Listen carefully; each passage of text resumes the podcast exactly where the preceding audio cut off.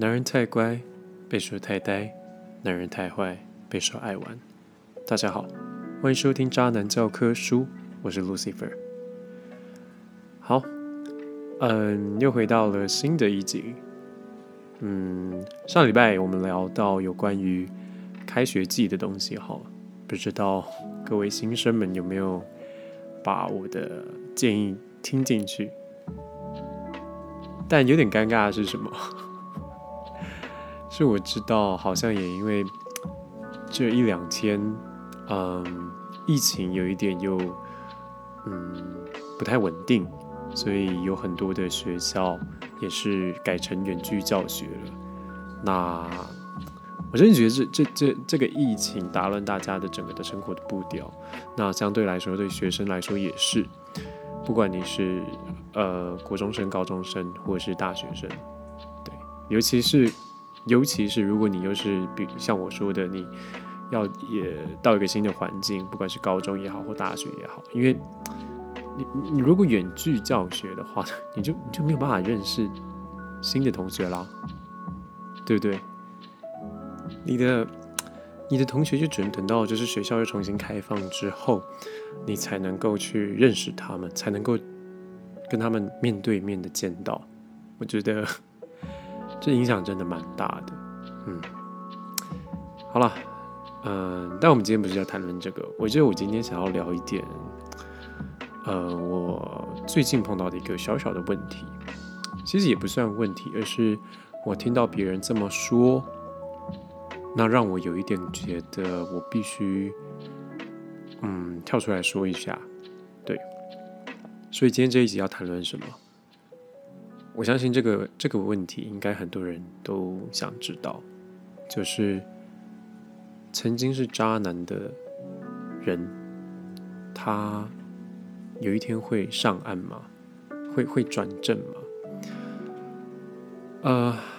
这个问题其实我那时候在交友心事的节目上面也有稍微的聊到。我觉得大家先帮我在讨论这个问题之前，我们先仔细的想一想，一个渣男他为什么会成为渣男？我觉得对我来说，没有任何一个男生他成为渣男是他天生的。我觉得成为渣男这件事情，很大很大的原因是因为他曾经被在感情上受到很重的伤过。他曾经也很爱过一个人，他曾经也很喜欢过一个人，曾经也是付出了很多，但是受到了伤害，才变成渣男。我自己的想法是这样子，所以我一直都觉得说，没有任何一个渣男他天生就是渣男的，他一定是曾经被伤得很深，他才会变成渣男。当然你说有的人他很爱玩啊，天生就爱玩什么什么的，我觉得爱玩归爱玩，但是你知道要去，不管在感情上或是生活上，甚至是肉体上去伤害一个人，这都是另外一回事情。所以对，我的想法就是，曾经他也一定很爱过一个人，但是他却被那个人狠狠的伤了一回，才会变成现在这个样子。那回到我们的问题主题哈，曾经很爱玩的一个人，他有可能会有一天不爱玩吗？或者是说，曾经是渣男的那个人，他有可能会放下渣男的身份吗？有可能会上岸吗？我必须跟大家说一件事情，就是除了前面刚刚说的这个渣男的这个前提是为什么会成为渣男这件事情之外呢，我也觉得有一个很重要的点是，我觉得没有任何一个人可以100%的确定，曾经那么爱玩的一个人，他不会再爱玩了。又或者是说，曾经是渣男的那个人，他上岸了。大家听懂这个逻辑吗？就是没有任何人能够保证今天这个玩咖，这个渣男，这个负心汉 ，anyway， 他有一天会放下这一切，或者是他有一天，还是会或者是说他还是会继续玩，没有人可以保证这件事情。因为对我来说，我觉得很重要一点是，你不是他，你不是那个人，你没有办法知道他在想什么，你只能观察他的行为，去猜测或是去推断说他是不是还在玩的阶段，又或者是说他已经放下这一切了。因为我记得我有说过，在某一集有说过，就是对我们曾经是渣男的这些人，在我们真的遇到一个喜欢的对象，或是真的想要好好的对待一个对象的时候，很长，我们会被人质疑，不管是对方也好，或是他身边的朋友也好，甚至是自己身边的朋友都会疑问。都会问你的问题是：你确定吗？你想好了吗？你真的要认真了吗？我觉得这件事情是非常，他是，我没有办法说这件事情是完全的对与不对，但是我必须说的是，不管你是问这个问题的人也好，或是被问这个问题的人也好，都要知道一件事情是，这个问题是极具不信任感的。当对方问你这个问题的时候，代表他真的很不信任你，他不相信你是不是真的想要定下来，他抱有很大很大的疑惑，很大很大的怀疑。那你能做的是什么？老实说，你什么都不能做，你只能用你的行动去证明，你只能用时间去证明，说，对，我这次要认真了，对，我真的是放下一切了，对，我真的不想再玩了，对，我真的想要认认真真的对待一个人了。我为什么会突然去聊这个话题的原因，是因为刚好我今天就是看到我的对象，他在看一个影片，他看一个 YouTube 的影片，然后他 YouTube 影片是讲关于感情的事情，然后我那时候没很认真在听他在看的是什么，但我听到了一个很关键的词，就是那个影片在说，曾经很爱玩的一个人，你确定你以为他就会收心了吗？不可能。他的比喻我其实蛮认同的，但我觉得拿来做感情上的这个比喻有点不太好。他的比喻是说，你有钱了，难道你就会满足了吗？不会，因为你还会想要再更有钱。你吃了好吃的东西，但你会满足吗？不会，因为你还会想吃更好吃的东西。所以相对来说，他的比喻就是说，相对来说在感情上也是，这个人他玩了很多，你觉得他就会够了吗？不会，因为他还想玩更多。但我觉得这个比喻其实是说得通的，但我又觉得说，这个比喻我不知道，可能是因为我站在反方的这一方，所以我对于他的这个比喻，我其实不是那么的能够接受。对，虽然说他蛮有，蛮能说服人的，但是我觉得你用这个比喻，真的会让很多可能我不知道，可能真的很想认真的人听到这样子的话，会很失落，会很低落。虽然说，对我们以前的过往是我们自己选择的，是我们自己。造成的，但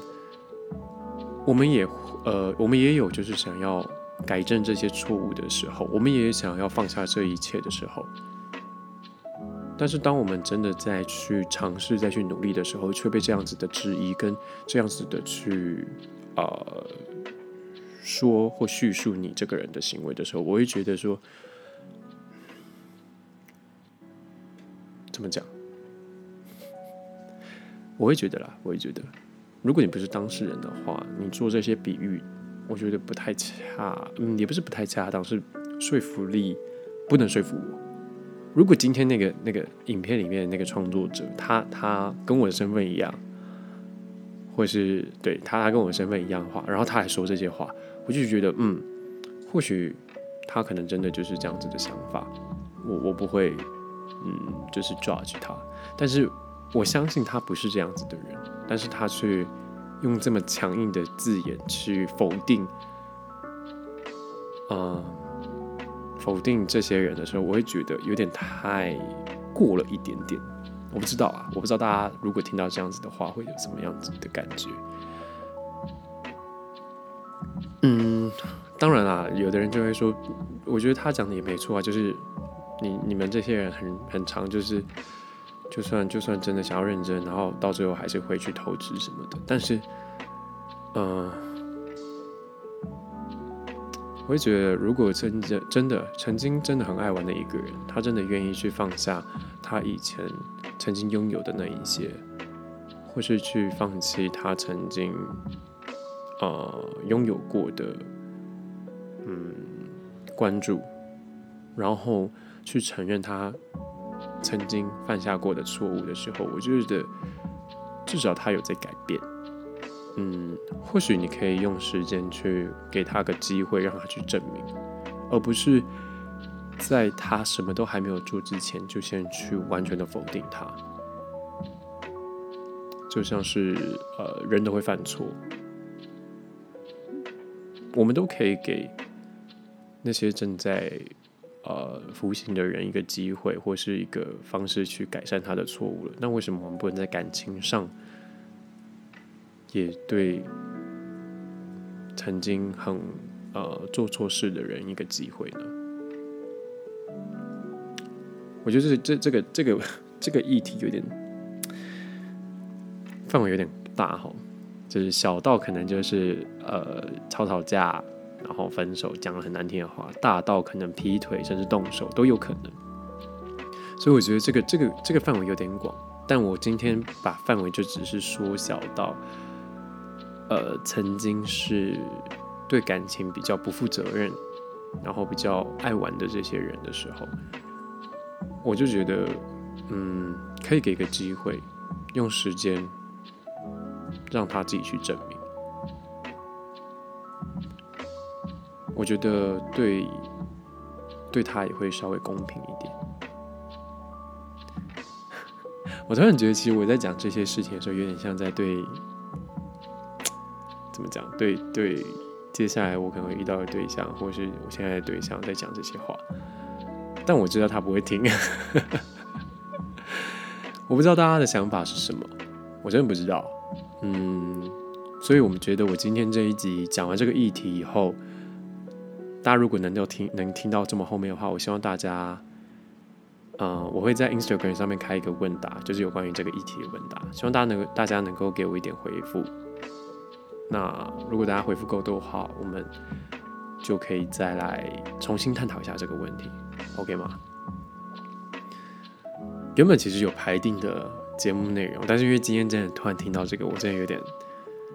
太让我就是一直很在意了。我知道他不是，就是我的对象，他不是故意放这个给我听的，但无意间听到，还是会让我觉得，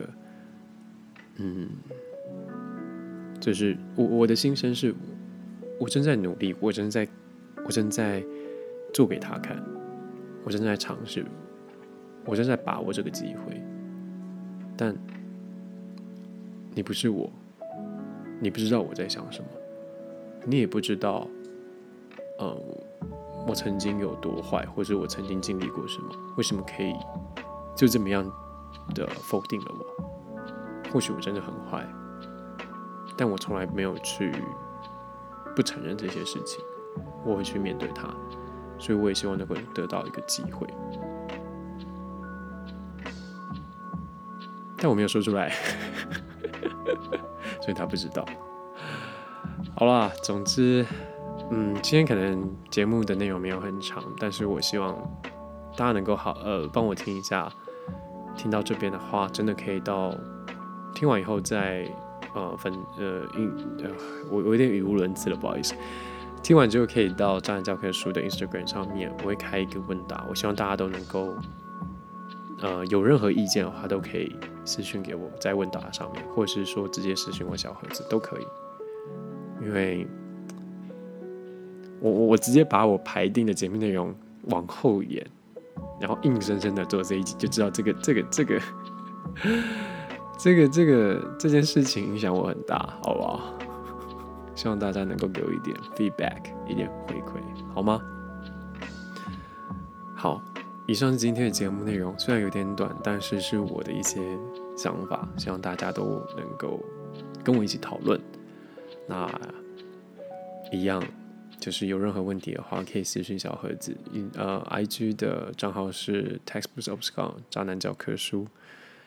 喜欢可以帮我们分享。我今天不想做太多的宣传，心情有点低落，不好意思各位听众们，如果有点被我影响到的话。好，以上是今天的节目内容，我是 Lucifer， 这是渣男教科书，我们下礼拜见。